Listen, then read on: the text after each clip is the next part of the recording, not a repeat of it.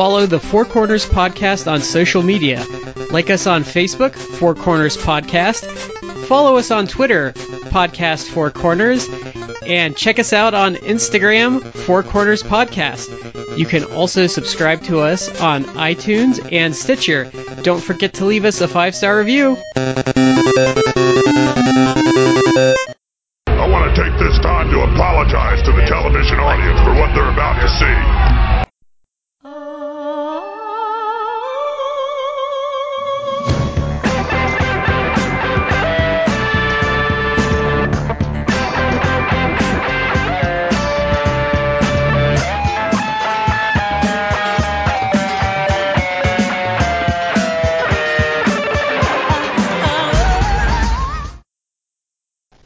Ladies and gentlemen, welcome to the Four Corners Podcast. This is Shad with Matt and Brad.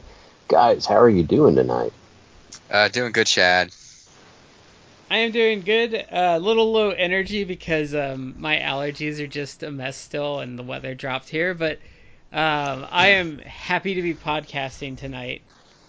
Yeah, the ragweed is still active around here. The weather has dropped, hasn't it? It Yeah. dropped like it was like it was like 80 here yesterday, and it's like 60 today.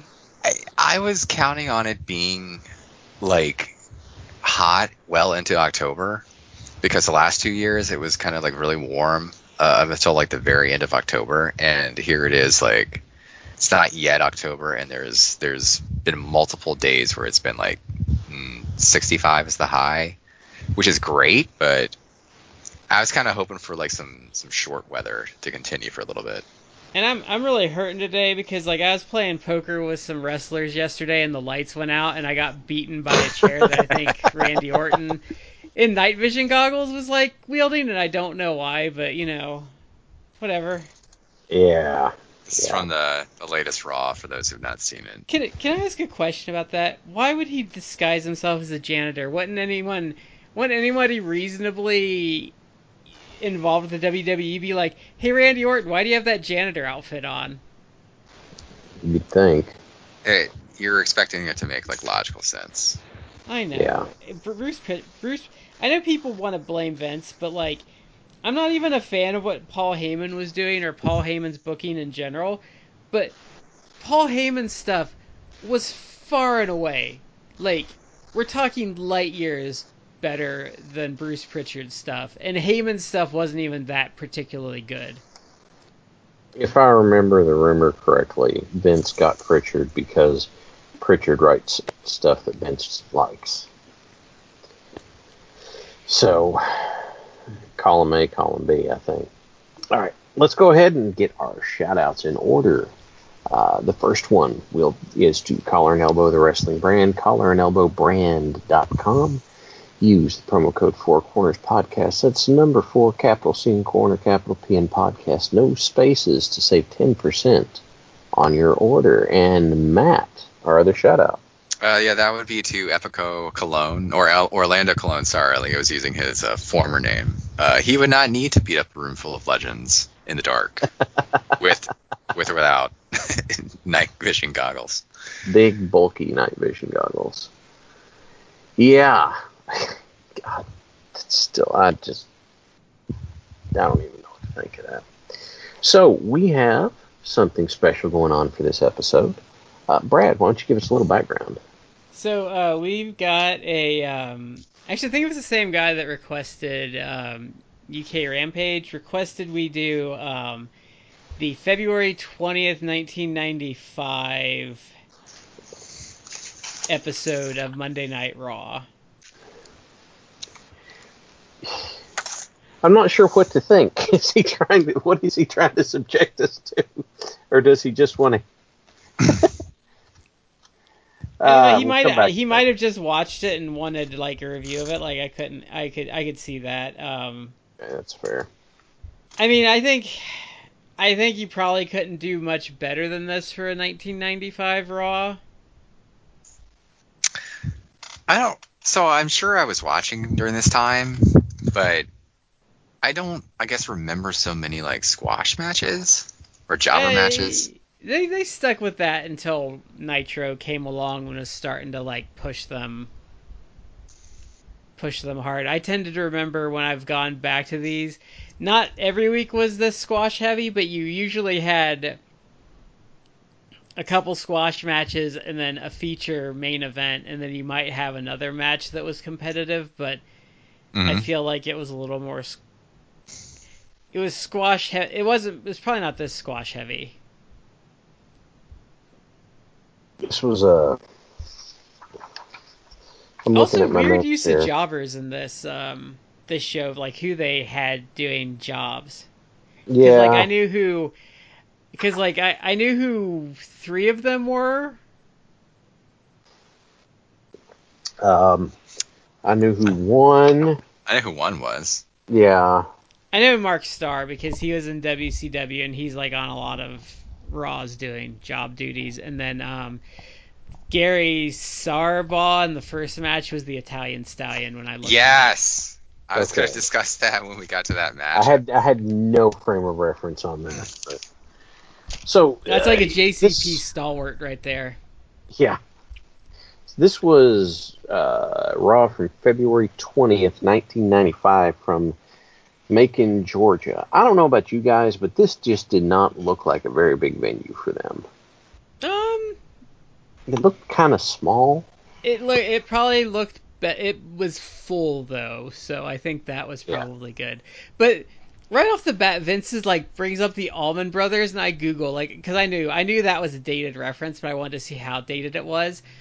And I'm like, Jesus Christ, Vince! They were doing their first reunion in the late '70s. Vince, this show actually, God, he was so bland, like the entire show. Actually, this is a Uh, pretty good. This was actually a pretty inoffensive Vince performance for the time frame. Like some of his excesses are really reined in, like quite a bit. Cause he wasn't doing that like one two like,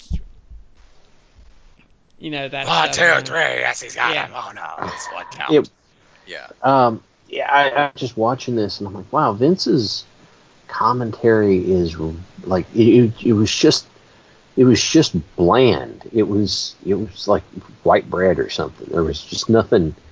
There just didn't seem to be much there. The and other like he thing, um when they bring Cornette go out, he and like Cornette don't interact like at all. Right? Like he lets like Cornette's doing commentary for this, and he just kind of lets Cornette go. And then after Cornette does his thing, Vince is like, back to action. And it's like. Okay. And Cornette was actually playing it really weird. Like Cornette was obviously heel, but Cornette was like kind of like Cornette was kind of playing it down the middle with a heel leaning on everything. Yeah, just just slightly heelish. Yeah, I've got to be honest. His Cornette on commentary for this entertained me. That was one of the more entertaining things in this show for me. Um, just just the way he rattled some stuff off, and it, it was that was amusing. Um, as amusing as or entertaining as uh, a lot of stuff on the show was Yeah.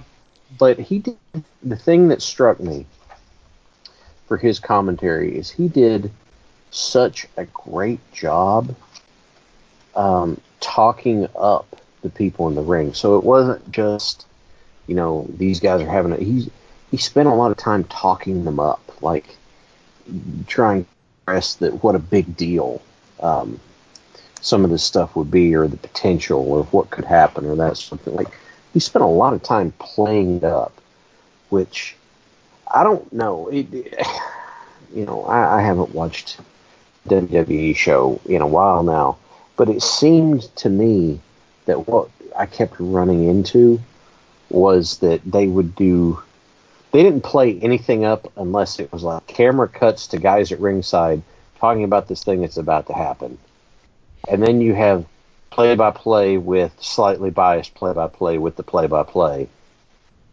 Uh, And you know, Gorilla was always. I always thought Gorilla was good at um at hyping people up. I know. I know it's like a I know it's like a meme and a joke, but I always thought like the when Greg Valentine's, you know, getting his ass beat, and you know, Monsoon sitting there, you know, like, you know, oh, you know, he's just a slow starter. You know, sometimes it takes him 15 or 20 minutes to really get going in there. Like, you know, you laugh about it now, but there's like a realism to that. Yeah. Well, here we are like 20, 25, excuse me, 25, 30 years later, and we still remember that. Yeah. You just like, oh yeah, uh, Greg Valentine. It takes him like a long time to get get started. Yeah. It, it, it, it's it's a way of selling the character that makes sense in context. You know, because you're saying, well, yeah, he's getting whooped now, but that's that's part of his thing. It takes him a minute to get going, and he let he lets the other guy wear himself out on him before he takes his shot. And Uh, and with um with um Heenan and Monsoon, one of the things like when they were doing primetime wrestling, like when he and Patera got in that thing and Patera like did that thing where he like injured Heenan's neck. Um Mhm. on primetime wrestling for like two months, like Gorilla Monsoon would like replay that while he had the neck brace on and he just thought it was like the funniest shit ever. I had forgotten about that. Yeah. So I mean, like, I miss stuff like I miss like stuff like that, um, too. Yeah, there there's a lot of just like everything else. There's a lot of personality that's been weaned out of the current TV product for WWE. But Yeah. um, we you you touched on this already. The first match of this, um, we get this little recap about Bam Bam Bigelow and Lawrence Taylor, and then Bam Bam has a match with Gary Saba. Saba. It, I'm looking at it how I wrote it in my notes, and I was Saba. trying. Saba. maybe. Saba. Saba. Yeah, Okay. I remember them saying it. Now, what I I thought it was interesting was they had I don't know why they used two lawyers, which was, which was really weird, but they had supposed uh, legal representation from Lawrence Taylor saying that he will not be wrestling. hmm Is Bam Bam's coming out? Yeah, they did. Um, I don't. I don't get because if the idea is that Taylor's supposed to be the face in this, you know, staring down the the mean, nasty Bam Bam Bigelow, why are they doing the cower behind lawyers thing? I think what I think what the idea is is that LT got the best of him, and Bam Bam's been running him down to try and goad him into a match to get revenge, and Lawrence Taylor's just like, I'm not a wrestler. Like I think that's kind of what it is. If that's It's- the case, I don't think it was executed well. Yeah, it's kind of like it's did- kind of like those Mhm. angles. Um, Impact is where I'm thinking of it. Like when Sting came and did his like one return match, and he was like, "Nah, I'm gonna retire." And then the heels like were spying on him and his family, and he like flipped out, and he's like, "Fine, like I'm gonna, you know, come back just for the express purpose of kicking your ass." Like there is kind of like that retired baby face and the heel like goading them out of retirement to get something they want. hmm Like so, I, there's a trope in there. I just don't think it was executed well, and I think having a like the the second lawyer they used, I thought did a better job of like trying to convey what they wanted than the first one. Like the first one was just looked like some ambulance chaser that they found on like a 2 a.m. commercial. that you know represents you in your car crash and gives you like a meal at McDonald's after he's done like stealing all the money. What were you going to say, Matt? Um, I agree. I don't think it was really executed well. Like I didn't. I was kind of just like, well, this is a weird way to present this angle because I mean now here we are, and with hindsight, we know that the match took place.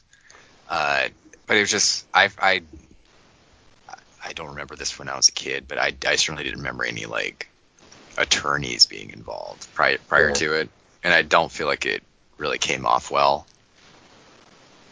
If So you it- were going to, I'm Mhm. sorry. Finish your thought. Finish. No, it's, it's a it was a curious way to get the Angle over. I mean, I can kind of understand where they were going for. I just don't feel like it would it went If- well.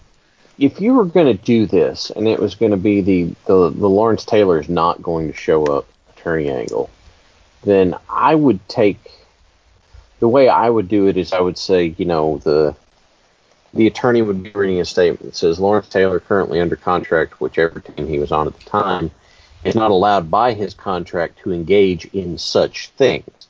So what you do there is instead of saying, "Well, Lawrence Taylor ain't going to show up," what do you think about that? And he's supposed to be the babyface.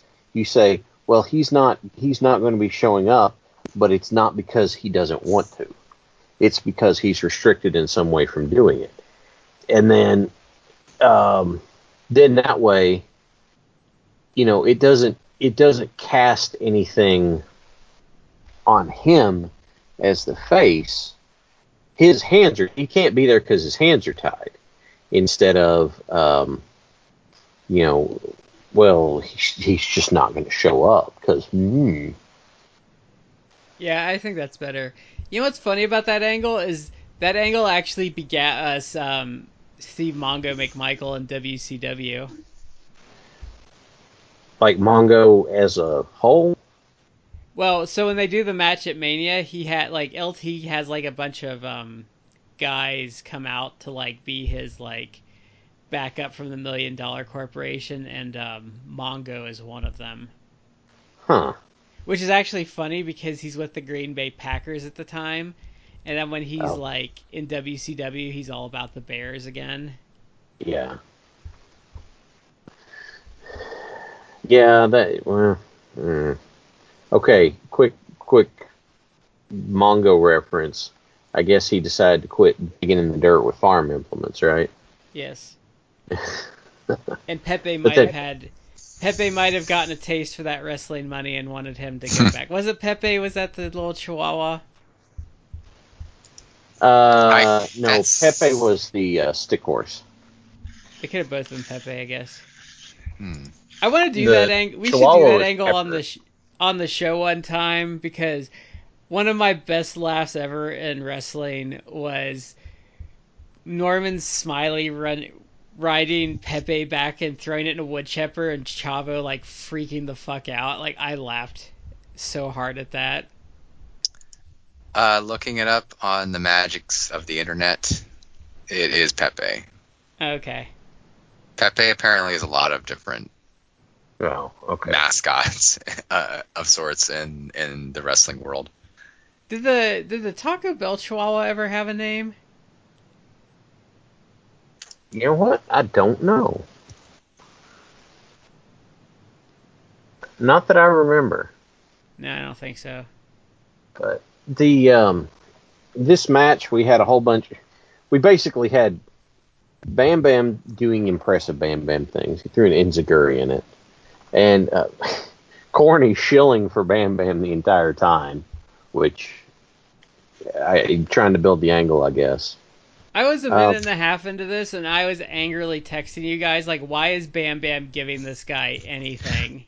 Yeah. that's something I wrote down in my notes. I was like, why is this fat jobber like this guy who could be my plumber. yeah giving offense to Bam Bam? I didn't initially realize it was uh it was Italian Stallion. I was Yeah, I watching this either. like, why does this guy look like he looks like a fatter Italian Stallion? And then I looked up the name Gary Gary Sabo or Sabo Sabah, and it was like, oh shit, that is the Italian Stallion. Yeah. Which I know because I watched a lot of like old uh, like Jim Crockett promotion slash WCW Saturday Night, and Yeah. so I'm I was I'm well versed in Italian Stallion, like Italian and Stallion. you, would up. actually see Stallion win a couple of matches here and there too. yeah, he was like an upper tier jobber. He was like he He's could like your SD Jones level. yeah he could like get wins over like uh like uh, Colonel Buddy Buddy Parker maybe or the Gambler, but he wasn't going to be beating uh he wasn't going to be beating your even your lower level heels. Yeah. You know, speaking about him being a fatter Italian stallion, you know who was fat as fuck on this show? Because I want to mention it now before I forget. Man, at the end when Tatanka jumps Chief Jay Strongbow, like, Yeah. what a fat piece of shit he was. Yeah. Oh man, that if if there was ever any time when someone was gonna when I don't uh, someone was gonna say it's like you know Jay Strongbow is actually Italian. You just shoot to that. that's not right of me to say. I'm sorry, but I don't even You- know why you they would that- do that. I don't know if they could get him back up again if he fell on his back. I think it'd be a lot like a turtle flipping on its back. I well, I think we've talked about it before, but to me, like one of the most inadvertently funny angles was when IRS was like beating the shit out of Chief Jay Strongbow and tearing up the feathers, and he had Tatanka just sitting there having to play like he was upset and going, "Why? Why would he do this?" And I forget who it was on commentary, but they were like, "Oh, he just repossessed the, the headdress," and I was just laughing. There's a there's a good there's a good there's a good um there's a good honky tonk command shoot where he goes off on Chief Jay Strongbow as an agent. Oh, really? yeah, because he Yeah, talks oh about how like if your family or something would be waiting there for you like he'd make you go on last. But he said what would really piss him off is they'd bring like the job guys in and he'd tell the job guys like now you know don't you know now fight back and like um you know don't give it to him and the honky tonk would be like well like well the guy's here to make me look good now i'm gonna have to kill him because you're Yeah. him to like put up a fight like what the fuck yeah, yeah. I know. Man, Honky hates Strongbow so much. It just savage hated him it comes too up all the time. I have to look up Savage's thing, but uh, And a honky tonk was pretty much like he must have ruined so many guys like with his agenting. yeah, he's he's.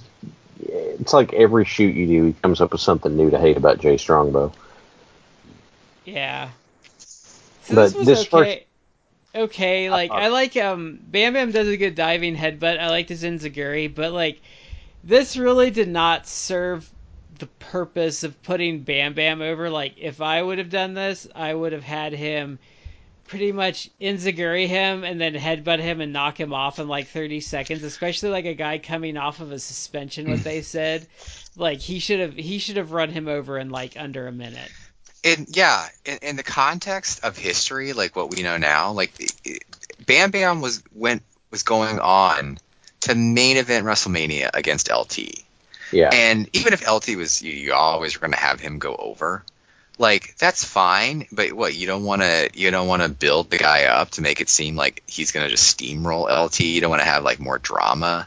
You don't want like to make him strong, for God's sake. Yeah, I mean, I always had heard that you know Bam Bam, that the Kliq, you know, had their issues with him, Yeah, but this is just like negligent booking. It's like you have a guy who you're gonna have, even if you want to. I mean, what was the thought process? Was it to just make him look like a chump? Because then if LT beats him, it's like, all right, well, he beat a chump, and so like he did, he doesn't damage like a, a wrestler that you've spent a lot of time investing in. I still don't think that's the right way to go. You basically had him going out there and struggle in like four minute match against a job. He was bumping for a guy that looked like a plumber. It wasn't even like he Yeah. was bumping Yeah. for Koko B. Ware. He was bumping for Gary Sabo. Yeah. We can't even And remember how to say his name from moment to moment. yeah. The, it, this match was unremarkable, except for the fact that Bam Bam should not have been had not have taken hardly anything from him. Like, Like- I'd be fine if I'd be fine if if if um I'm just gonna call him Italian Stallion because I'm tired of butchering his name. That's so much easier to do it. Yeah. like if if say if if Stallion had had like a flurry of offense and like drop kicked him a couple times, maybe came off the the the ropes a couple times and clotheslined him and couldn't get Bam Bam down, and then Bam Bam like just enziguried him and then it did the diving headbutt. But he was bumping for him. Yeah. hmm Bam Like, Bam should bumped- not have left his feet to bump in he this took a match. snapmare. Like what? Yeah. You don't like a guy his size does not take snapmares from jobbers. It- it's with the bill like if you put this in a bubble and say okay if you consider it just by itself then the match is pretty unremarkable but in the build that's supposed to happen this is terrible The only time Yeah. you should take offense from a jobber like this is if it's like Ray Traylor and JCP and they're going to start to push him as like a name guy. And then you have like you have like random squashes where Ivan Koloff goes long with him and has to cheat to beat him because you're going to then push him. hmm you've got guys if they can afford to cycle just random job guys in. Well, then they, they, these no guys were all reason. these guys were all local. I bet is why Right. you saw the the group you did. Right, but hang with me. If you're gonna just cycle in random jobbers, random local jobbers from wherever you're gonna be doing stuff, there is no reason to worry about keeping them strong. Because No. they're not gonna show up on your TV again. They're just they're just there to fill that spot, which means that it's a cardboard cutout getting beat up and you don't sell for a cardboard cutout. Now, if you're in a place where you've got to keep you got a smaller roster and it's in your interest to keep everybody on the roster at least a little stronger sure i get it. Okay fine. Um, but in this case no. Mm should have just like you said should have just squashed him flat. And and like and like Stallion didn't even so I'm gonna I'm gonna kind of transition us into the next match with this statement, but um Stallion did not even do for Bam Bam like the things Rip Rogers did for Adam Bomb Yeah. while getting less offense in. well let's go ahead and transition to that match Yeah. um because this was Adam Bomb, aka Brian Clark, versus Rip Rogers. Um, now Clark was doing some pretty impressive stuff. Brian Clark's a pretty big guy. Uh, I, I I didn't. Uh, I was kind of wondering if we were going to see him bust out the meltdown in this match or not. Um, but the the it, it's kind of it could be easy to miss if you're not looking for it. But Rogers just makes him look so good in this match. Rogers was like Rip Rogers was low key like the most entertaining character on this whole show, to be honest with you. He just did. He did such a good. He did such a good job Like making just Adam his Bomb facial look good. expressions. Yeah. But he just did such a good job making Harry look good. Like the whole time, Harry looked good. Or not Harry. What am I doing? Adam Bomb looked good in this because of how. Because you can tell, you know, Adam Bomb's Brian Clark. He's he's all right, but you know he's still still working some stuff out a little bit. Um, You know what's funny too um, about Rip Rogers? Like, remember when Adam Cole did that match with Pat McAfee and everyone was like swooning that Pat McAfee looks so much better than like the Performance Center guys? You know who trained him on the side? Rip Rogers. Rip Rogers, yeah. Yeah. You may have even McAfee's mentioned had- that.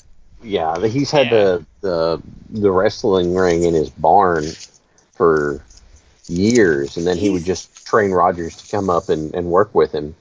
I haven't seen near enough of him as a push guy, but like just from just from like the two or three minutes he had here, Rip Rogers is so good at wrestling. Yeah, he was actually really good. Uh, Did he? Did he ever have? I guess I should look it up. Did he ever have like a sustained push somewhere other than like GWF? Because I remember him in GWF, and I remember how he he actually got like a push. He was basically like in the main heel stable.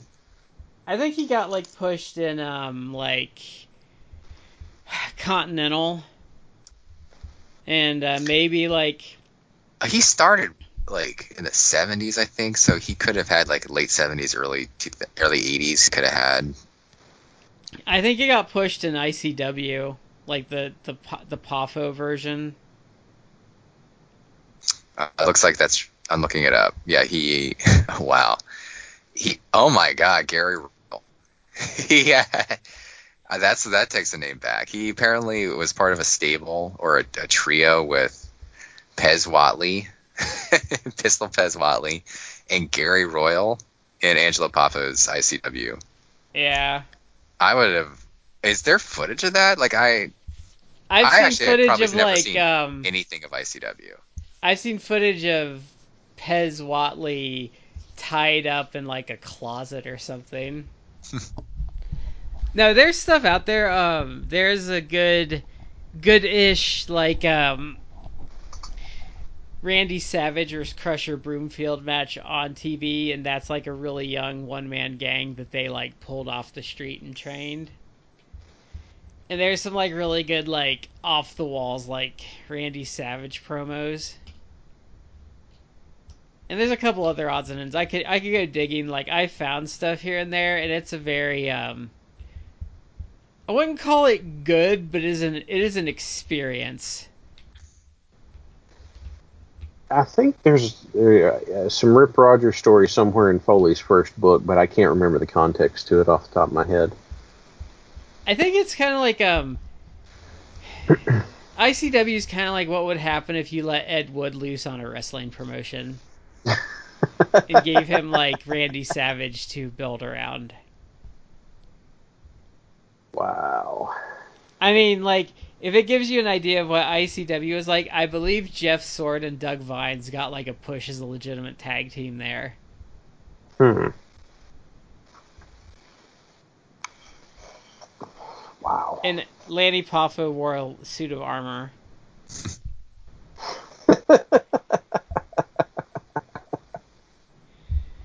um, just, just, you know, this match was fine. Um, you know, Rogers did a great job bumping for Adam Bomb, and Adam Bomb did a pretty good job as a. He, he was he was kind of weird. I get like it felt like he hadn't quite found himself yet, and that's that's okay. Like it was working, but it wasn't. This was not like Brian Clark and what he would grow into eventually. This felt like a good matchup for him because it feels like Rip like led him through a good like three minute match. Yeah. But Like it felt yeah. it felt like it felt like Rip holding him by the hand and really like kind of like give it. And you know the funny thing was, the funny thing was like comparatively on the show, this was probably the most overmatch on the show because I think the crowd knew who Rip Rogers was, but he was hmm. also like. I think more engaging, and I think they liked Adam Bomb, but they also had like a fairly good match in the time they were allotted. it was perfectly fine little match. Yeah, Helped by the fact that Rip was, you know, he was going to bump around for him. This was towards Adam Bomb's, like, the end of his tenure there. It's funny that he'd do, Is it? he'd do much better things as Wrath and, I guess, as himself, Brian Clark. Yeah. yeah. Well, there, he, he's the only person I have ever heard speak poorly of Jim Ross. Like he really despised Jim Ross, and apparently at some point was promised an intercontinental title run. So, um, I would say that it's it's pretty fair to assume they did not part on on great terms. It just it shocks me that he was not bigger in wrestling. Like I don't think he was like any great shakes in the ring, but he wasn't terrible, and he had a good look. he he was good in the ring. He was he was fine. He was he was good in the ring. He had an amazing look. You just look at that the the face and his build and the way he carried himself. Like to me, he screams heel. Yeah, Like that and that guy right there screams heel. and he didn't necessarily he didn't have like um, I guess this will kind of semi segue us into the next part, but like he didn't have like he didn't have that weird like mega charisma that Sid has. Yeah, Yeah. like Uh, like Sid just has like Sid might suck in the ring and people rip on him now, but like even if you still like watch him like in footage now, like he has like there's something. I don't know what it is. You can't put your finger on it, but you watch when Sid's like on the TV screen, even if it's bad. Like the entrance, like the intensity, like there's just um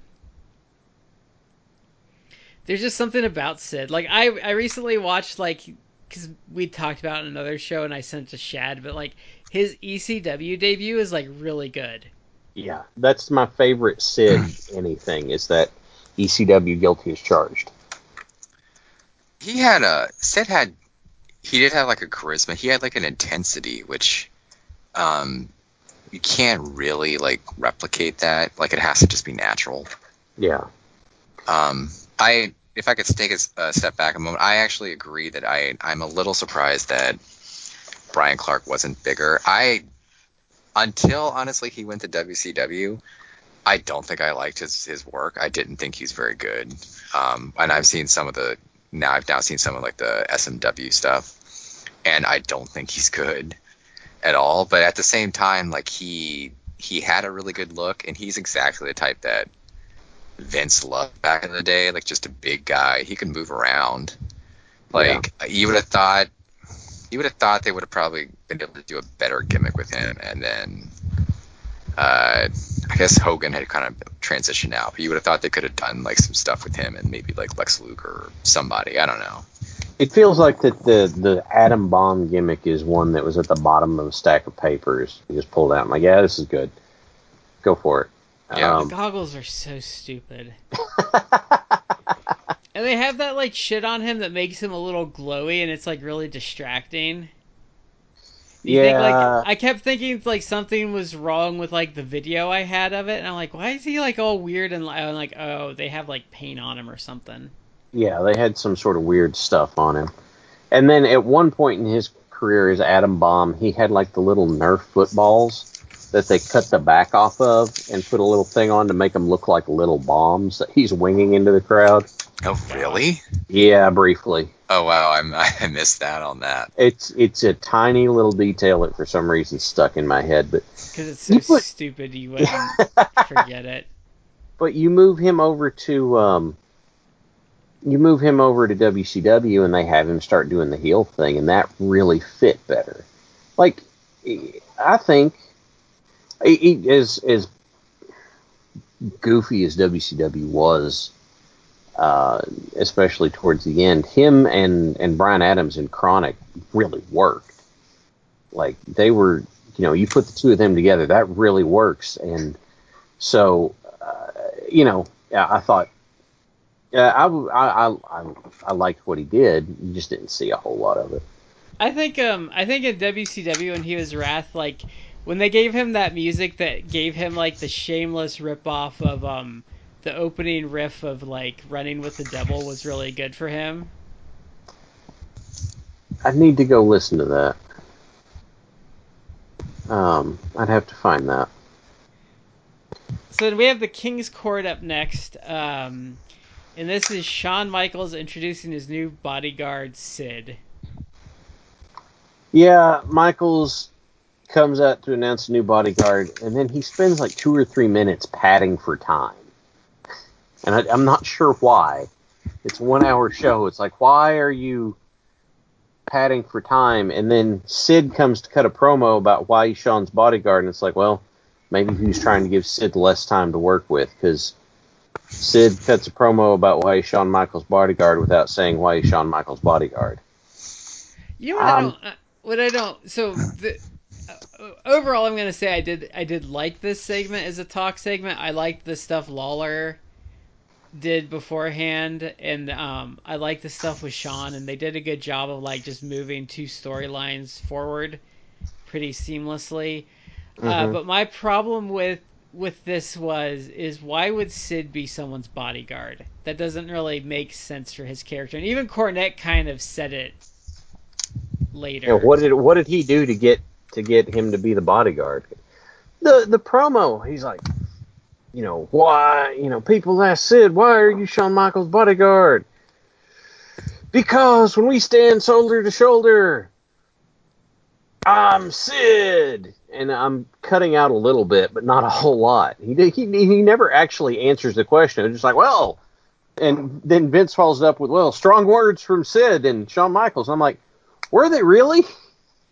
I mean, I'd be kind of disappointed if Sid actually like coherently answered like the question. He'd be like, "Well, uh, Mr. Lawler, like." No, just just put an actual reason in there. That's all I wanted. I don't want you to be.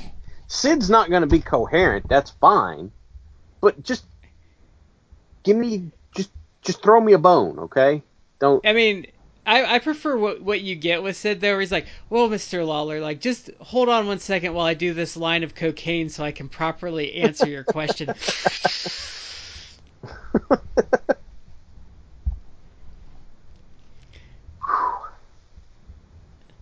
Matt, you quiet Hold on, I there. gotta go for another line. I'm not quite there yet.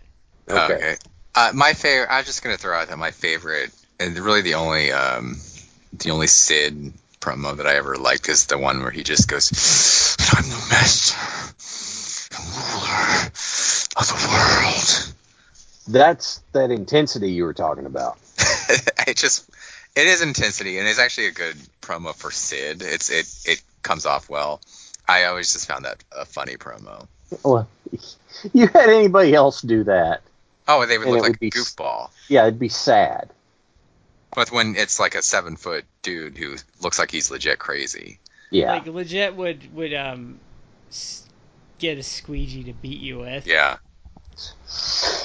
I am the master and the ruler of the softball diamond. Uh, you know, something like that.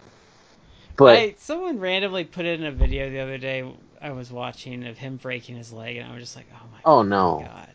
no, no, I don't need to see that again.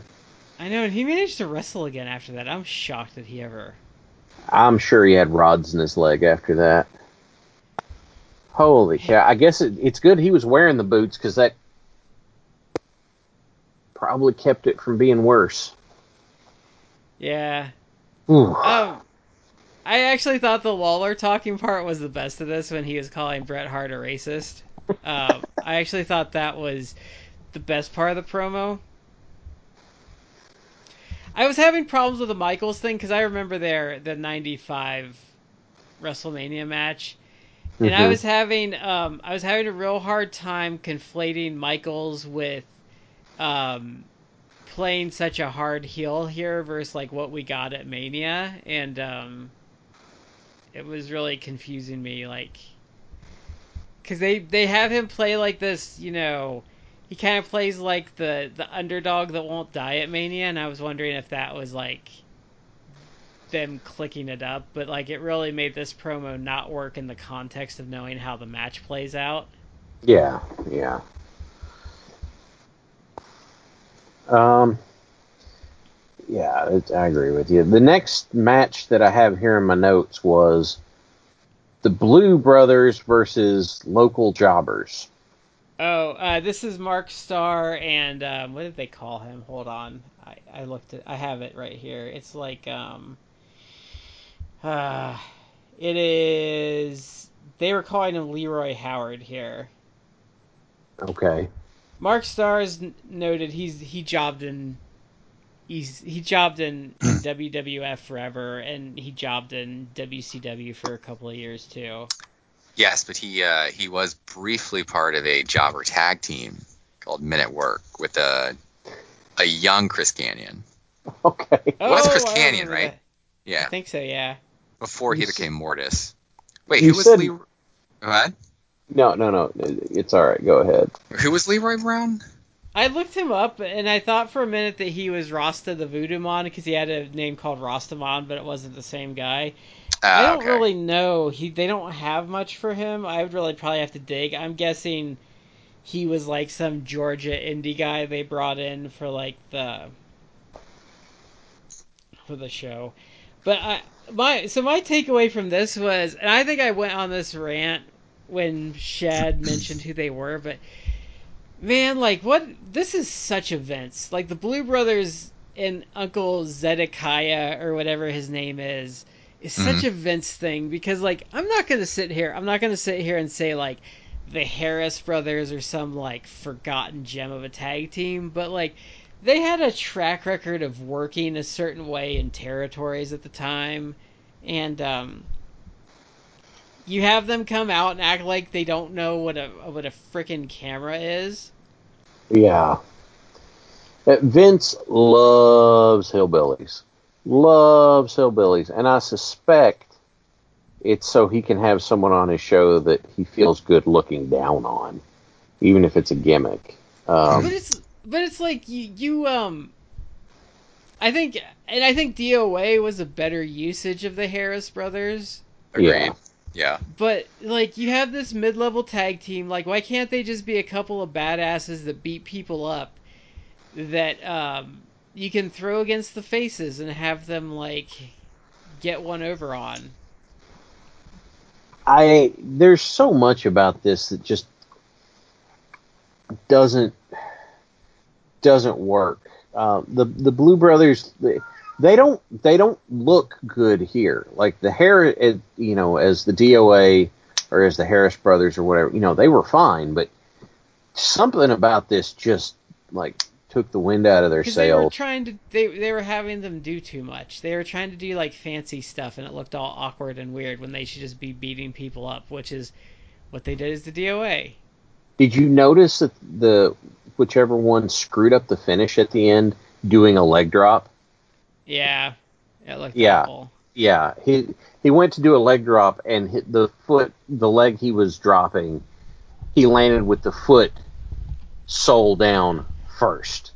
And it's like, wow, wow, that's And- not. Why That's is it. Dutch Mantel only gets terrible like names and uh, gimmicks when he works in? WWE? I don't know. Um, Actually, I liked his I liked his last run. I'm I'm not gonna lie. Zeb Colter. Uncle uh, Zeb Colter, yeah. I I loved like when he would come out in the Rascal scooter and stuff. Like yeah. they just never used they never utilized him well enough. That seemed to be an awful short stint. Um, Uh, he was there for like two years, wasn't he? I, he got kind of screwed because uh, Alberto Del Rio was like, you know,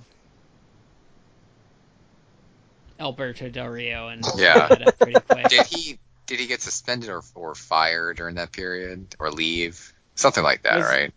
This was he had come back because the the earlier firing because he hit that guy for some reason. I think this was because he was um, I think um, I think he got a little too deep into that uh that booger sugar, if you know what I mean. yeah. Um, That's it, like I think when they let him go is about the time like there was a new like Paige incident like every other week with the two of them doing stuff.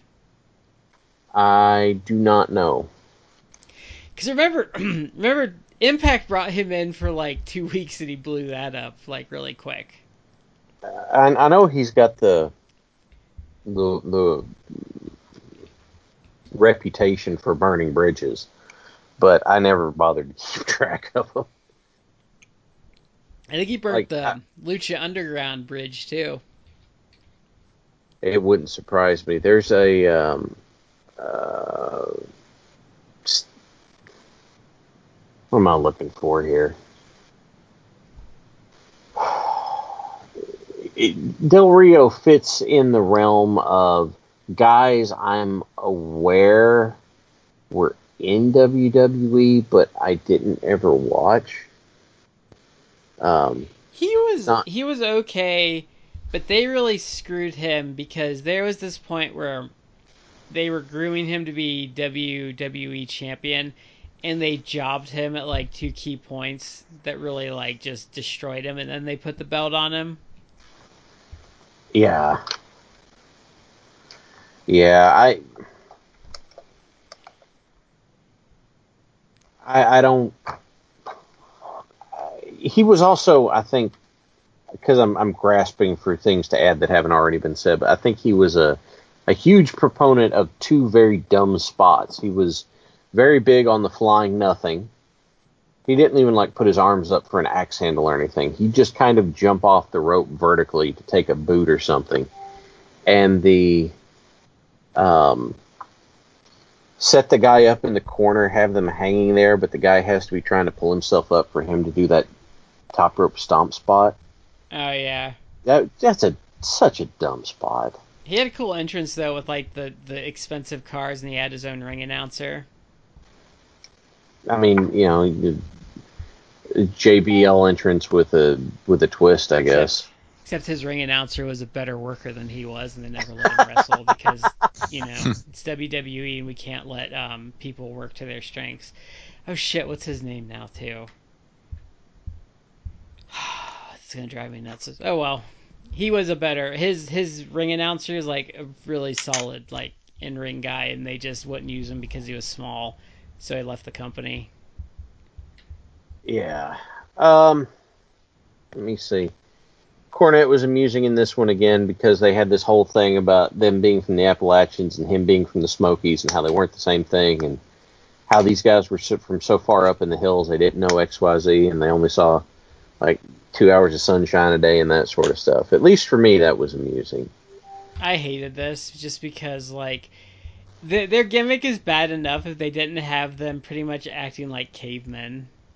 Yeah, it, it it's that dumb hillbilly stereotype again, and Yeah. I didn't like it. Like Cornette amused me because his he turns a phrase very quickly in in a way that tickles me, but.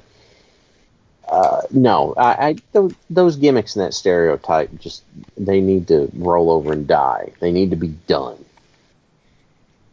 Well, hey, he was right. Um, Brodie Lee has amounted to nothing because he can't use a southern accent. Yeah, Vince loves his hillbillies. He he always has and he always will. I think I think I think his I think his upbringing because he grew up in like from what I know I've read he grew up like super poor in like a trailer park in North Carolina Yeah. yeah. and I think um I think that's just where a lot of a lot of that comes from. hmm I don't know Vince Vince I don't think had a normal childhood. He's very bizarre. Yeah, I don't think he did. No. Um, that moves us on into the main event, um, which was Intercontinental Champion Jeff Jarrett with the Roadie. So I didn't like um I didn't like Jarrett's attire because I do not like attire where the belt is under their jacket. That is a pet peeve Ah. of mine. Gotcha. You know, it's it's funny you say that because it, I, I just watched a shoot interview uh, last week, I think, that they had with superstar Billy Graham when he dropped the title to Bob Backlund. He said, "I don't have a problem doing that, but the way Backlund behaved after they dropped the title to him was frustrating because you know Backlund had like the robe and everything then, and they're like, Bob, where's the belt? And he's like, Well, I have it on under my robe, and they go, Bob, open up your robe so people can see the belt. He goes, but but I like my robe, and and you're supposed to wear robe clothes. And it's like, Bob, what are you doing? Don't like. Eventually, they made him go to like the jacket and everything. But if you've got the belt, be proud of it. Have it out where you know it's shown off. See now, I now I do have there there can be a slight disagreement there. Backlund not be the person, but sometimes when Harley Race was the champion, he would wear it under his robe. But then when he took his robe off, it was like a big unveil of like, yeah, motherfuckers, like here's the belt. Like I think if if you're doing it like that, where like when you like take your robe off, it's like is like yeah, like what do you think about this? Like I, I'm fine with that because I think there's something to be said about that. What did um did Flair ever wear it under his robe, or if if he had the belt in his robe, did he wear the robe open? No, Flair always had it over, but Flair always Flair was always like the belt was always prominent like with what Flair did. Like if cuz cuz it's a lost art that I hate that wrestlers don't do it now. But I always love like the old like world champions when they'd be doing the interview and they're just holding the belt in their arm, like with it folded up in their arm, like just on display Yeah. for the whole interview. Like that is a lost art. Um, that's something that Nick Aldis does very well. Yeah, it is. So Or, um, it's Or like when they used to have the old announce tables, they would just come over and they'd put the belt like on the table, like like Yeah, in propped front of them. Yeah, yeah, Yeah, I always like that. They have it like folded in front of them. You can clearly see it. It's uh, it's prominently displayed. I actually think I, I'm glad you brought him up because I actually really like Nick Aldis as a well, that's the AW champ, but I actually think he has a lot of presence, and most importantly, what a lot of you don't. It's kind of an old school thing, but you don't see it as much as you should nowadays. He really puts over like the championship and just like the prestige of being the champion. He truly tries to get that over um, which I think helps because it builds up the title. It makes every title match he's in that much more important. Um, yeah, and because there's something to be said, like obviously if you're a worker, like you want to you want to hype yourself up, of course, but you also want to make the championship itself its own thing. And I feel like that gets lost so much, especially in the WWE. Like I know they treat like the world championship kind of important, but every other title is basically like garbage. Like they they could care less. But if Yeah. you make it itself seem like a really big thing, then that that ultimately helps anyone who's going to hold that. It gives them a rub. It actually that's I mean that's the whole point of having being the champion. You're supposed to get a rub out of it. Mhm. And I actually feel like AEW has done a good job with that. Like they've they've had very limited in the in the roughly year since they've it's actually I think about been a year that they've at least had TV. Yeah. So they've had at least like official champions. In the year since they've had minimal title changes. They've had like they had the inaugural like TNT champion with Cody Rhodes and he he lost it to Brodie Lee. Like that's only one title change. Right. There's only been two title changes for the uh the women's title. There's been like what They're on the Two second now. champion for the no, they're on the the the the um, Second. The tag just Yeah. changed. So they're on yeah, that's the third. second one. So, so there's two title changes for the tag titles, and then only one change for the world title. It's like they've they've they've been keeping it prestigious, Mhm. um, which I like because again, I I feel if there's not enough like giving prestige to stuff, even like New Japan, which I New Japan probably is the best with how things are booked, but they've even kind of like they even flirt around with like I won't say hot shotting, but almost hot shotting. New Japan, like New Japan, New Japan keeps you guessing. Like they'll hot shot a couple times, so Yeah. that you don't to keep you from thinking that oh this guy won the belt so he's gonna have it a year. So they throw in like a, oh no this guy only kept it for two months and now this guy's gonna have it for two years. Like they they just they kind of go all over the place with it. Yeah. Yeah. Actually, Shad, I have a question. As Yeah. someone who was in the wrestling business, so at least within like where you worked and your sphere of influence and your trainers and people that you might have talked to or might have mentored you, is there within the industry, is there, as far as your experience, were there considered to be acceptable and unacceptable ways to wear or present a championship belt if you had one? Um, if you if you were going to be the champ, then it was expected that you would present the belt in some way, right? You'd wear it or you'd have it over your shoulder or something. The exceptions to that were basically if you were someone who and and to be honest with you, I think I was the only ev- the only exception I ever saw in practice. But if you're someone who's not so much valuing having the title as keeping it away from other people.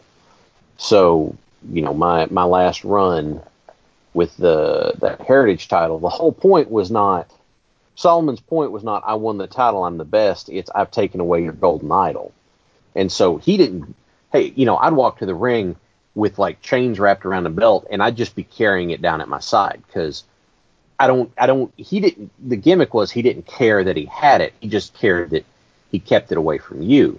But for the most part it's like you're the champ, wear the belt.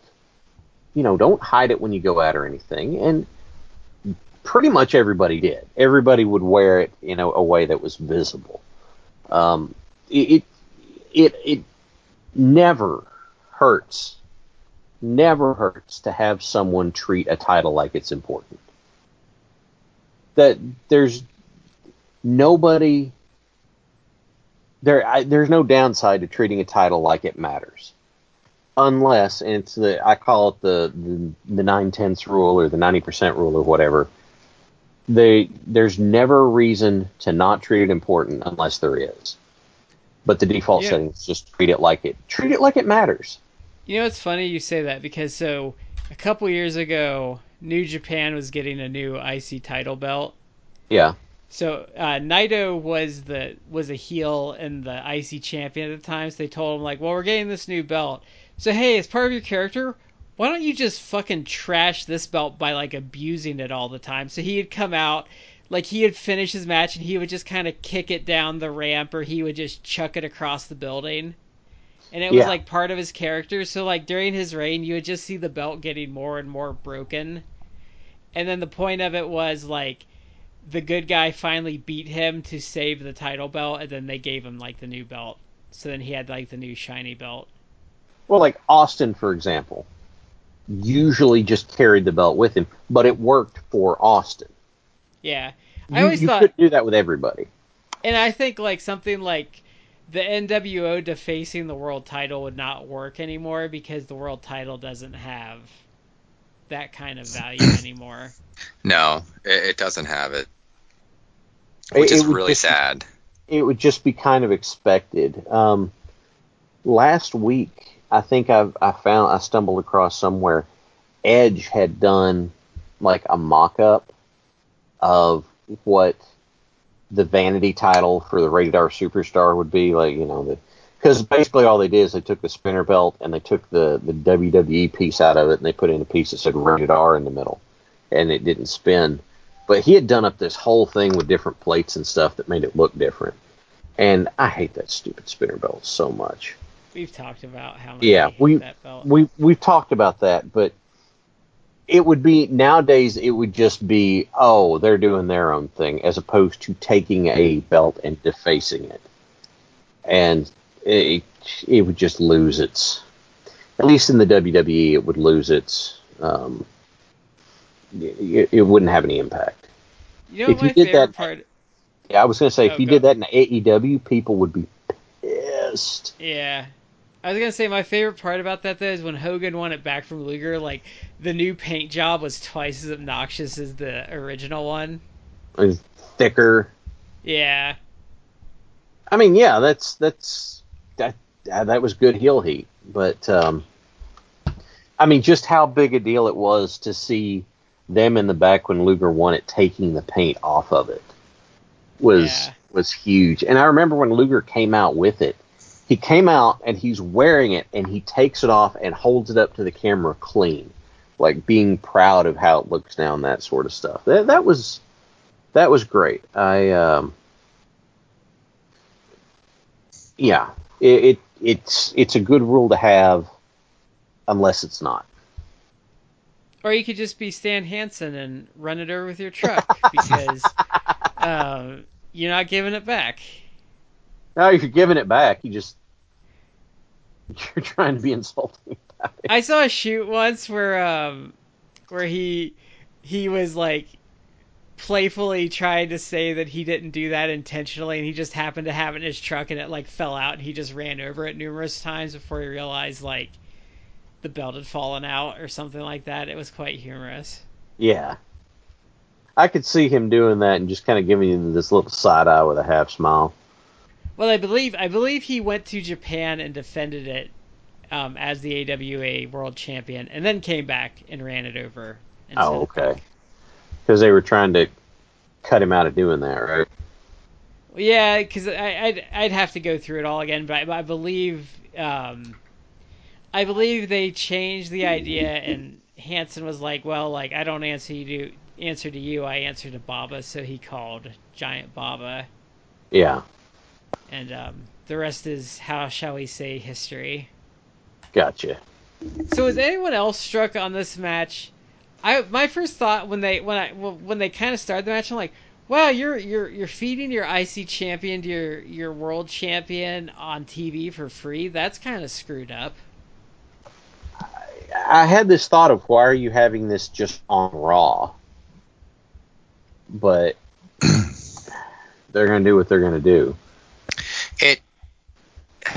It it's curious because it was not presented as that big of a deal, and the match itself wasn't a big deal. Yeah. Yeah. I don't think the match was bad. I actually wound up liking the match, but I It feel was like all that's Jarrett though. yeah. I was Like, about just just about to say like that. You can 100 percent put that on on Jarrett, Yeah.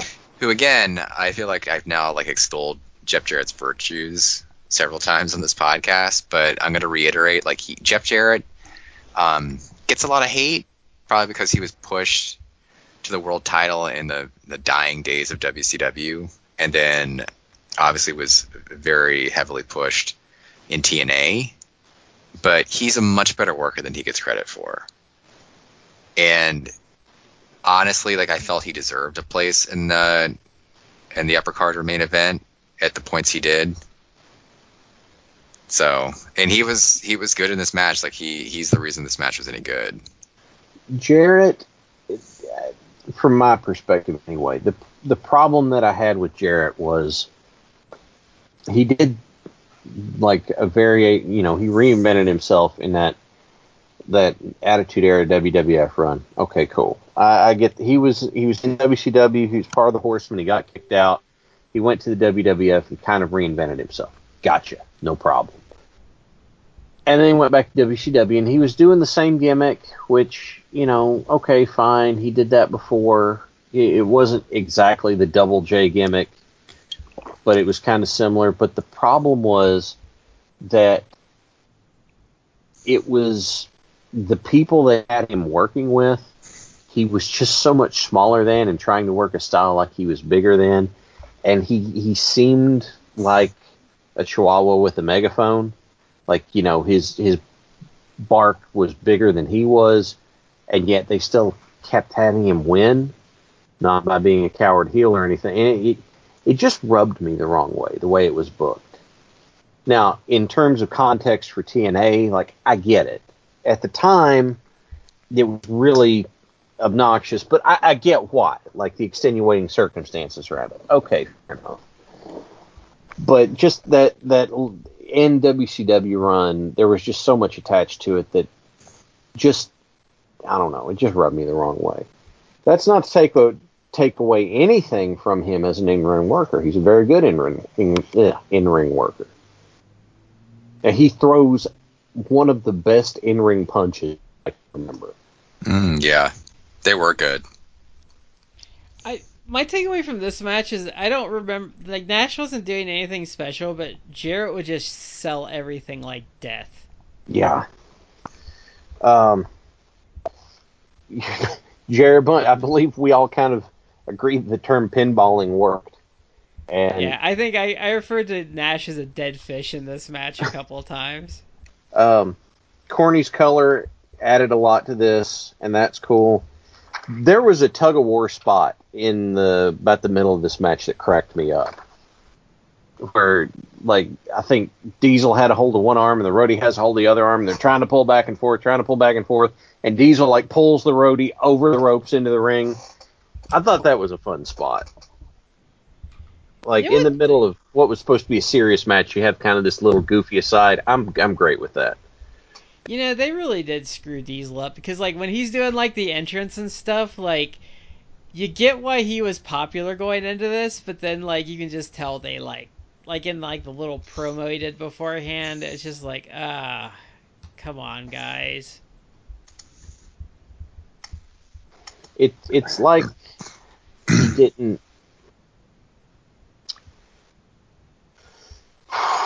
it's like he he was just on autopilot through here. I will say he was he was built for this though. He was skinny and he had some muscle going on. Mm-hmm. Yeah, he did actually. He was in great shape. It, I don't know. Um, I just it there, there was a I like this match, but it really kind of shows the absurdities of 1995 WWF yeah. ways. It it was to me like looking at this again uh, after so many years, seeing this era. It was really fascinating to me because I don't I don't know if you caught this, but there was all these like little um, clips they were showing like of Diesel like palling around with like uh, other NBA like sport, players. Yeah, like sports celebrities.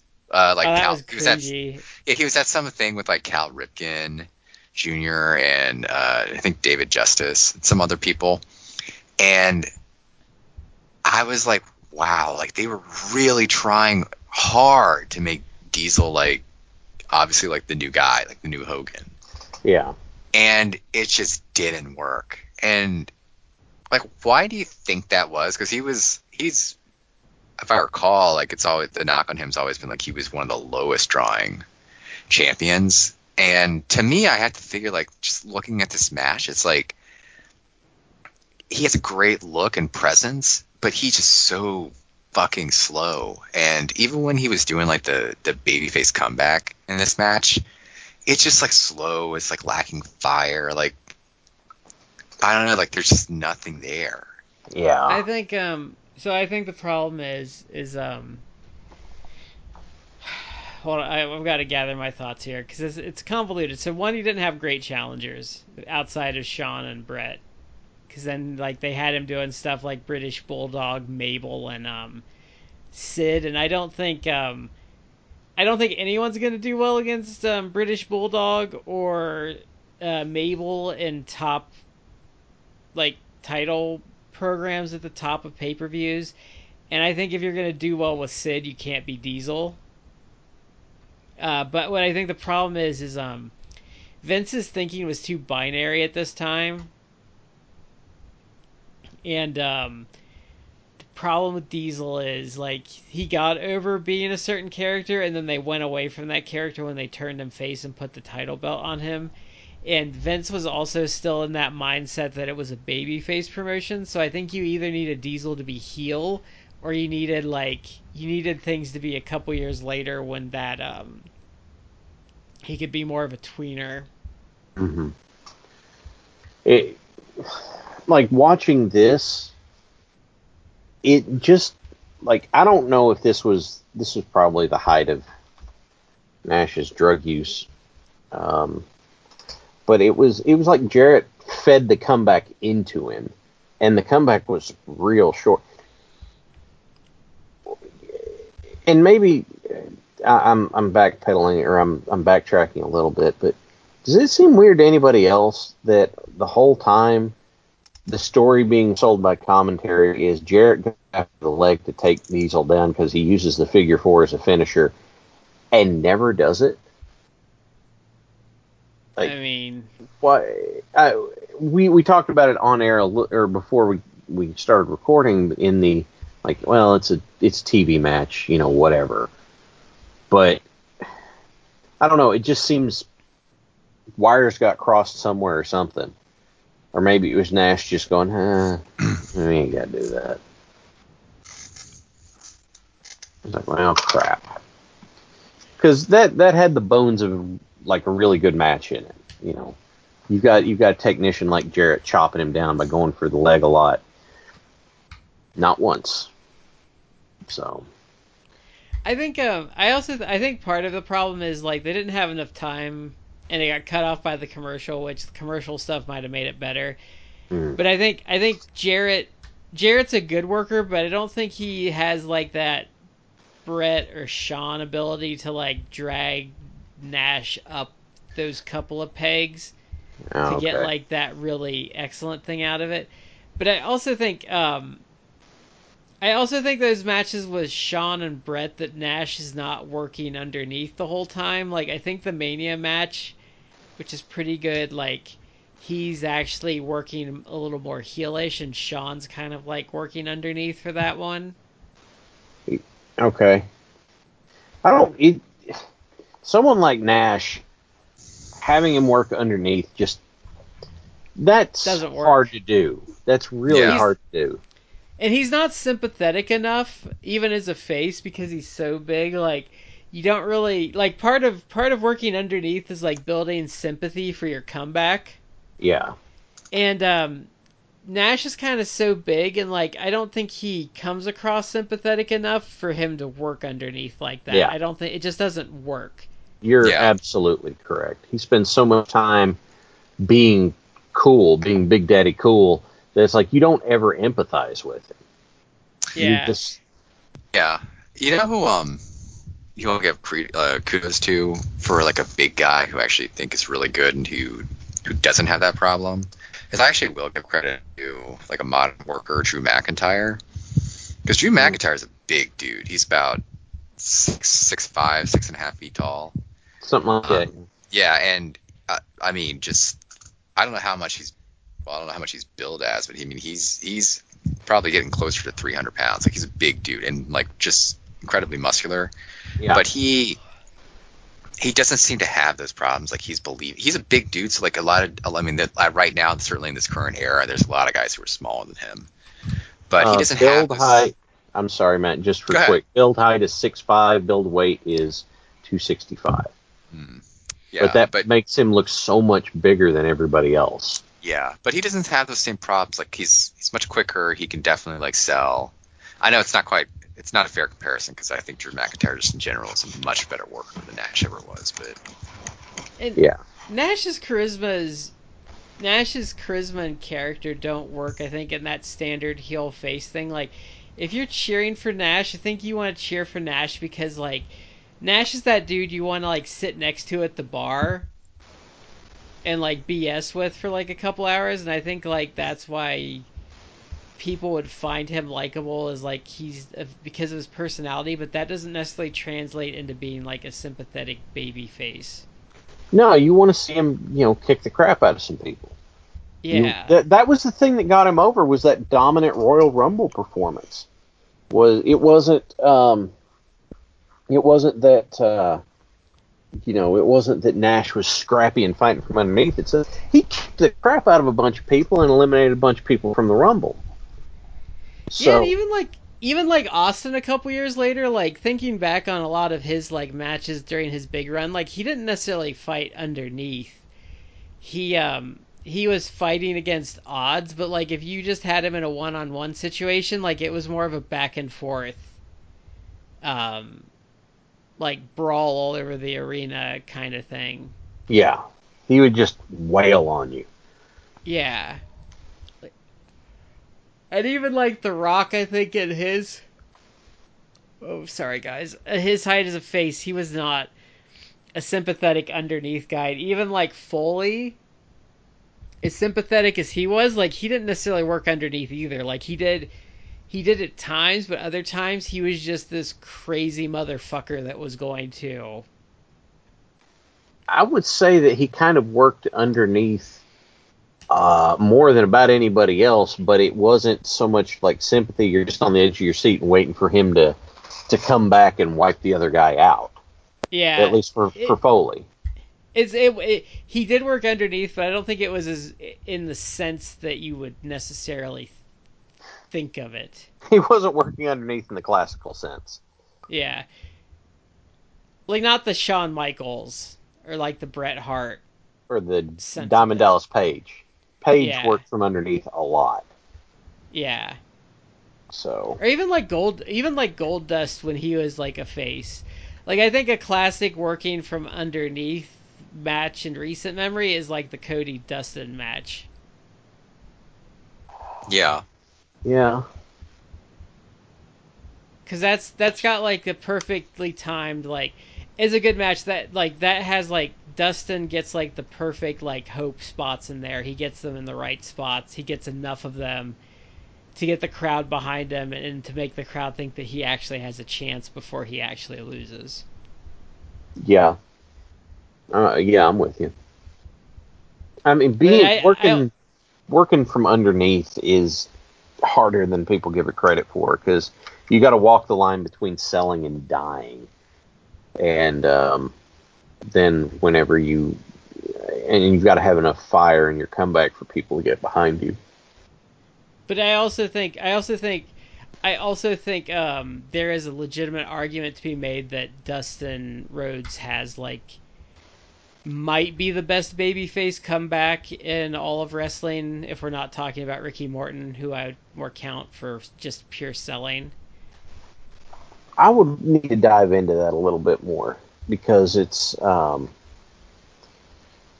there's uh, I'd, I'd want to quantify that out some. Yeah, uh, we need to do like a Dustin Rhodes like spotlight show at some point. I think there's a couple of really should. good tags in I'm there on because board with that. because I would if if we were to do that, just doing that, I think I would do that one with him. I think it's him and Barry Windham against like the Miracle Violence Connection, the um Rhodes family versus the Shield, his match with Cody, and then there's another WCW one I'm thinking of that's supposed to be really good. It's not War Games, is it? Uh, don't know. There's another tag in WCW he was in that was like really good. I have Uh, think about that. we'd we'd have to dig it out, but this. Oh, by the way, another note that I have in this is I really hate the way Kevin Nash does a power bomb. Because he gets you up for the power bomb and then he just kind of lets you drop.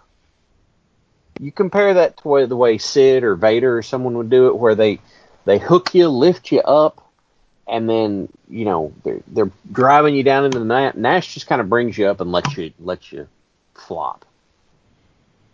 Um, I've never hated that because I thought like the concept, oh, he's really tall, so he is dropping you from a high place.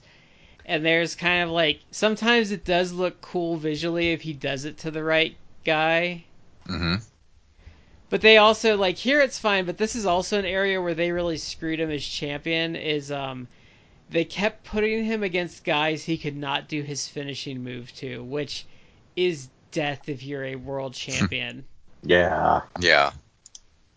I kind of refer to that as the the Undertaker problem because the Undertaker had that stretch of the same issue with folks like Yokozuna and Giant Gonzalez and stuff. At least he had the choke slam, which is kind of like a secondary. Yeah, but he he couldn't tombstone people, and that part of the Undertaker thing is seeing him tombstone people. But Remember when he um because I just saw this on tape. Remember when he almost dropped Test on the um, last ride, and he had to save himself in the ropes to get the move locked in right and give him the move. uh, vaguely, like part of to to clarify a little bit, part of my issue with the Nash style power bomb is if if he doesn't help help you on the way down to make sure you're going down correctly, that could end up being a real bad bump. Like you know, See- Vader see, power bombs you, and and you're up, and then he's you're basically being guided down onto your back. If you go up for for a lazy power bomb and you're just up and then you just kind of go down, then there's you're just kind of falling from whenever uh, wherever you were let go, and it's harder to control. See, but like sometimes though, if you watch him do it enough, he does hold a guy to make sure that he has the angle right before he lets go. He doesn't just drop you. Sometimes he will like make sure he has you just right before he drops you. Well, you said sometimes, so it's uh Well, I mean, I think sometimes he knows he. I think, I think, I could be wrong on this. I think it's kind of like when you play like baseball or softball, and sometimes you can just feel when you catch all of it. well, yeah. you know like where it's going. I think I think maybe with him he knows like like he knows like okay I got him good I can just let him go and sometimes he's like well this doesn't feel right like I'm gonna give it a second and make sure that like he's like I have them up enough like you know what I mean like I think there's I think he has a feel for it and he knows like when he has the guy just right so he can let him go and versus like oh wait no I've got to you know, it's kind of like remember remember like the Nia Jax uh, saying thing, and we were talking about how she should have known she had it bad. Yeah. Like I think I think I think there might be a level of feel to it with like a move like that. Mm.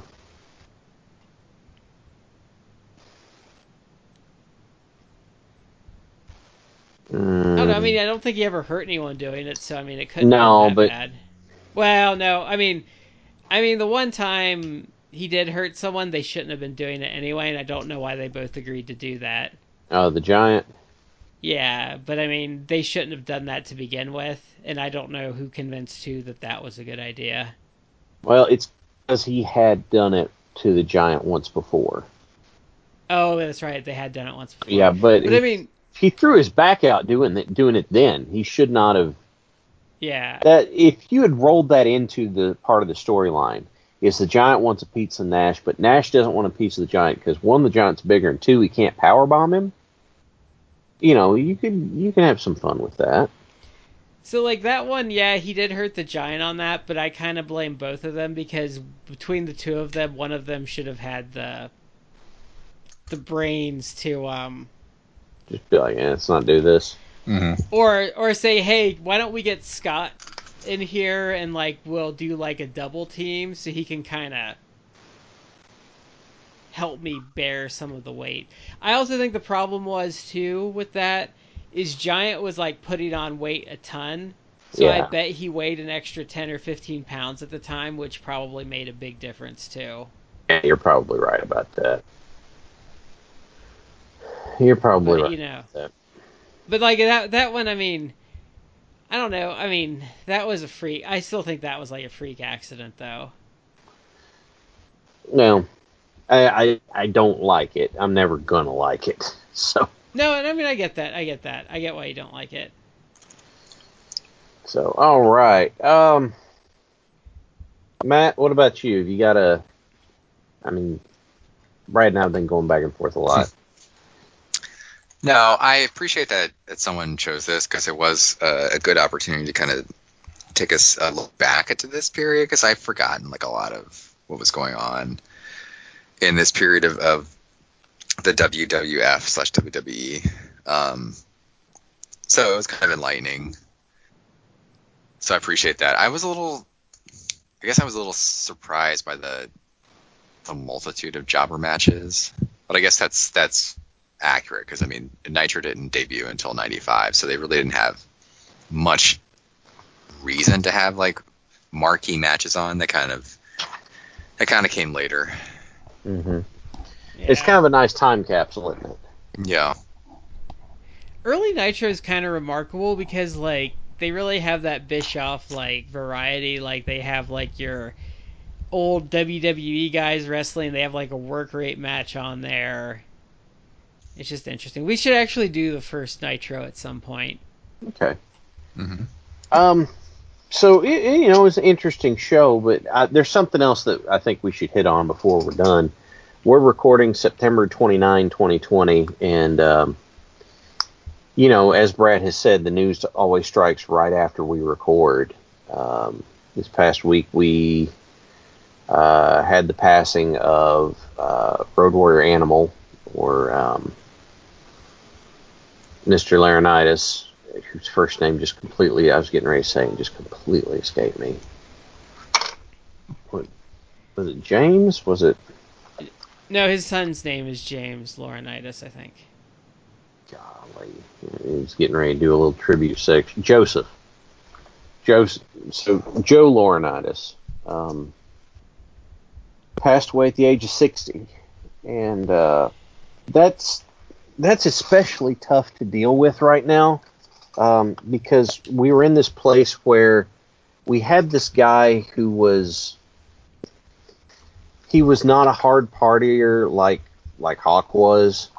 Um, and he was, uh, from all reports, just this really easy to get along with super guy who, you know, like at conventions and stuff, was always happy to talk with people and everything. no Um, one ever had anything bad to say about him. yeah, most people have, most folks in wrestling has someone who will talk bad about them at some point, but you know, you you whenever you have someone who doesn't, it's always remarkable. Um, Even like if they would come up on the dick bag, like because I'm thinking about the Scorpio one. He's like, "Well, do you want both of them, or do you want just Hawk and Animal?" Because he's like Hawk was a douche, but like uh, you know, Animal was like a good dude. I think that's how that usually like broke out. so I think it's tough for me on a personal level. It's getting tough for me, and I don't know how Matt feels about it because he's about the same age I am. But like these guys died in their like 50s and like 60s, and like I'm looking 40 in the face here in a couple months. I'm just like, wow, these guys aren't that much older than me, and they're dying. yeah. I mean, I don't want to. I don't like to disclose how old I am, but uh, I've reached that milestone, so um, it, it's weird. Like you, you do kind of hit that point where it's like, wow, these guys aren't that much older than me. Um, and him, like, have they released? Have they released information? I don't think so. the Nothing- rumor I mean- I've heard is that he was having heart and kidney problems, Hmm. which yeah, I lends mean, itself to certain substances, but not like recreational substances. yeah. I'm. I mean, he was a giant. He was giant, like in the '80s. I just figured yeah. he probably did. He was probably on the juice at some point, and What happened to Neidhart? Did Neidhart just fall and like hit his head, and that was how he died, or was there more to Neidhart? He, yeah, he allegedly fell. Um, he had a lot of issues. Like at that point, he had he he. It was confirmed, I think, by Nattie that he was he had uh, he had Alzheimer's or dementia. Yeah. he was Um, only like 61, wasn't he? he was relatively young. Um, But I mean, I guess I guess with Neidhart it made more sense because I mean, I'm this really doesn't mean to be a pun, but like I know the stories about him is that he was just an absolute animal like in the 80s and 90s like with the partying. Yeah. Well, and uh, the Road Warriors, I, like Hawk, going out when he did is not. I mean, no, you, you don't want to say this stuff happened, but on the other hand, it it was less of a surprise for Hawk given his um, given his that history. his given the fact that his um his demons were so bad that at one point he had to go to Japan and find a new tag team partner uh, named the Power Warrior and like form the Hell was it Blazers or Razors with like Kensuke Sasaki? it was Hellraisers. Okay. Yeah. Yeah. Oh wait, I'm probably blowing Shad's mind with this information No, right now. that- that's that. My mind is not blown about. I was kind of aware of that. I just I wasn't aware of what Animal was doing during that time. You know, I actually don't know. Um, but you know, to, to have this happen, oh, the Laurinaitis that everybody liked also. um, Not everyone hates um not everyone hates Mrs. Baba's favorite wrestler. that's true.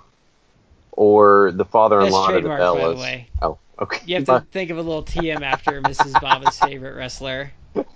That goes. Uh, Mrs. Baba's favorite wrestler goes right up there with the friend of the show trademark, right? I you know, you know, someone should make a t-shirt at some point on pro wrestling tees and it should just be like Mrs. Baba's favorite wrestler and it should just be like her with her legs like spread open and just like blonde hair between her legs. Oh Jesus! Oh God.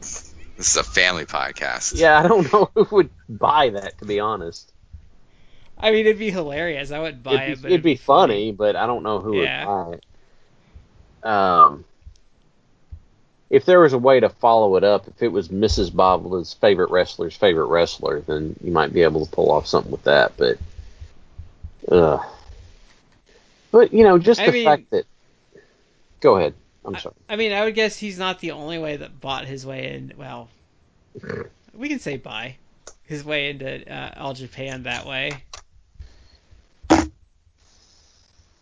I don't know. Uh, I'm just. We should- Jackie Fulton's still alive. Maybe that's how he got over there. Or no, he was with Bobby Fulton.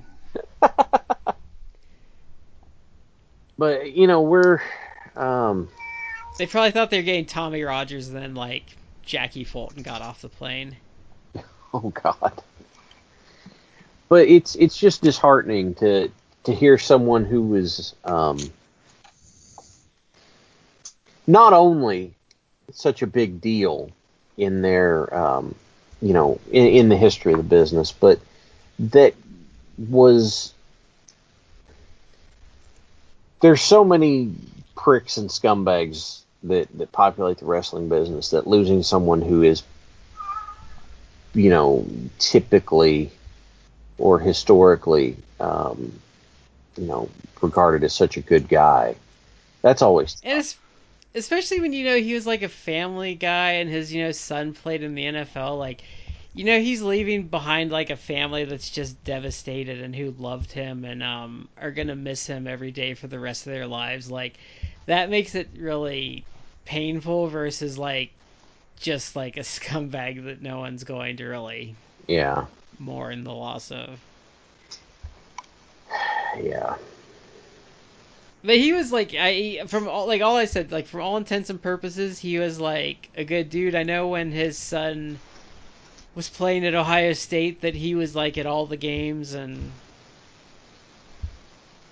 just seemed like a good dude. yeah.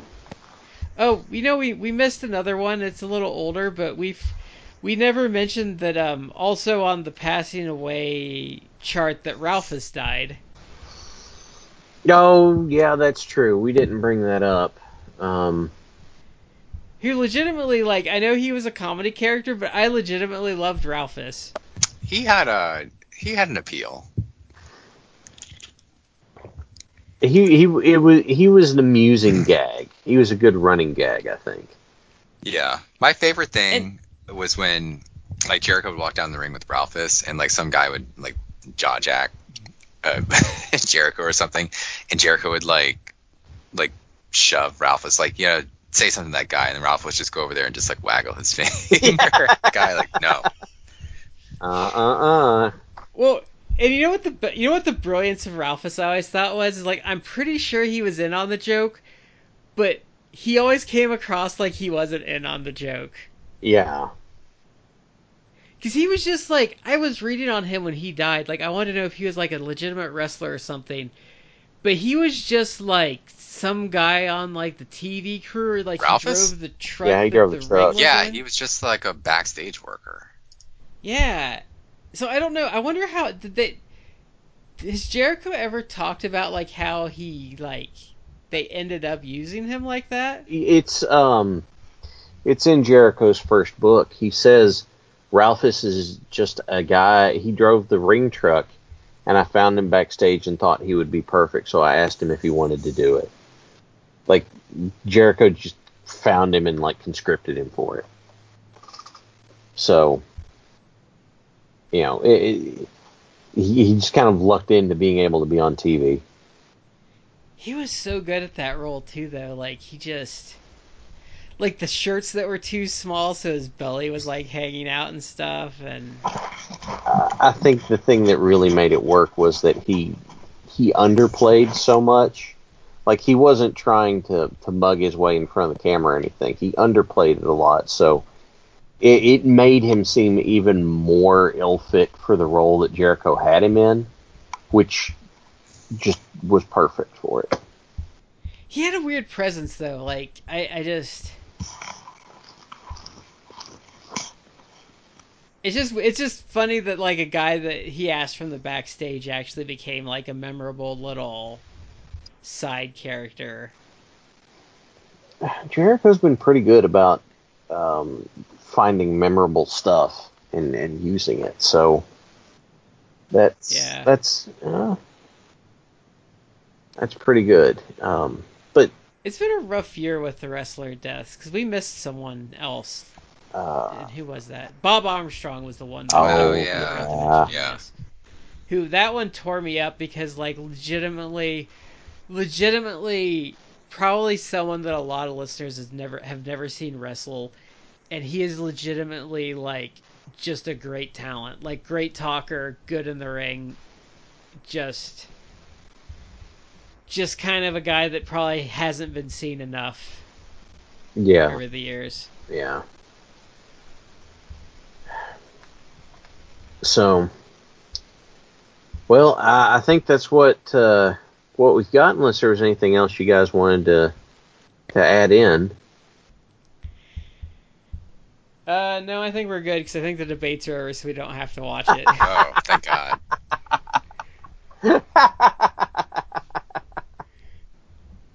Oh man. Okay. Well, hey, we want to thank our listener. Thanks for for making the request. Actually, um, getting a request in is is actually kind of nice because it's it's probably something we wouldn't pick ourselves. So we do appreciate it. no. and um, but I, I I have to say I I think Matt's chomping at the bit for this one because we have we have a really weird one for you next week. Probably the next two weeks because we'll probably do a two parter of it. But we're going to be doing the American Wrestling Federation. I'm actually very uh, interested in this because I had never heard of this, and I, I there's a couple different shows that we're going to review for the podcast, and I've seen just some brief clips of it, and the the production values are shockingly good. Hmm. they put a lot of money into it and they Yeah. like they they like spent money to get fans in there like it's actually production wise and like presentation wise it's really good. They just made terrible decisions with talent and how they presented the show because they're they they essentially what it is is so this is a promotion from like the mid 90s and they take like a bunch of WWF cast-offs at the time and then they have them wrestle in European round style rules which like didn't really work but they put a lot of money into it so it's like a show with bad wrestling but looks almost as good as like WWF TV and probably better than WCW at the time. Mm.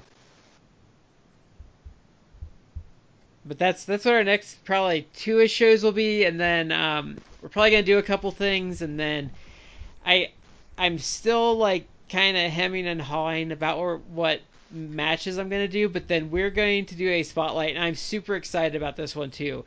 We're gonna we're gonna highlight Rey Mysterio Jr. versus Psychosis from like 95, 96 when they were like that touring feud for like all these promotions. hmm I am super stoked about that one. Oh yeah, that's going to be a lot of fun. That was Rey at like his his youthful, energetic. Uh, Like 18 years old. yeah, looking forward to that quite a bit. Yeah. But that's all I got. Matt, was there anything else you wanted to No. Uh, touch on, throw in? I'm really excited about that show too. You, you know, just as a as an aside, like we probably should look at more lucha or lucha themed stuff because it's been kind of years since I've watched that with any kind of consistency. Mhm. So I wouldn't mind dipping our toes back in the water of that. Yeah, it's been on my to-do list for like sadly a year and a half. It's just I haven't because Shad's newer at it. I've wanted to kind of like take it a little easy instead of you know picking guys he knows and stuff. Mhm. But there's just a lot of lucha out there, and like I just I sadly just have not devoted like the time to like really pick out beginner friendly stuff and like how to grow it out Mm. Yeah, from there. It just it just needs a lot of it just needs a lot of care and work and how to work it into a podcast because lucha matches can be kind of long because of the three falls and yeah. everything and I know there's going to be some talking shad through it because it's going to be so foreign and weird and probably disconcerting as a worker. Yeah, that's one way of putting it. Um, uh, it's, it's probably going to just absolutely make my head spin, and I admit that. But Well, because here, so the thing is, the thing is, like with lucha, especially, and, and Matt will back me up on this. Like, if your exposure to these guys in WCW, like what they worked in WCW, is actually not lucha libre.